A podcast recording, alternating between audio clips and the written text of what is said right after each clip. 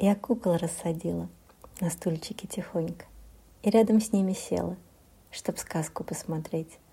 Свет гаснет, в зале тихо, сейчас начнется чудо, и ангел рядом встанет, не в силах улететь. Он крыльями обнимет весь зал, и мы увидим, как медленно плетется история и сюжет, и перевоплотятся актеры, и расскажут о том, как не похожи, но как важны мы все.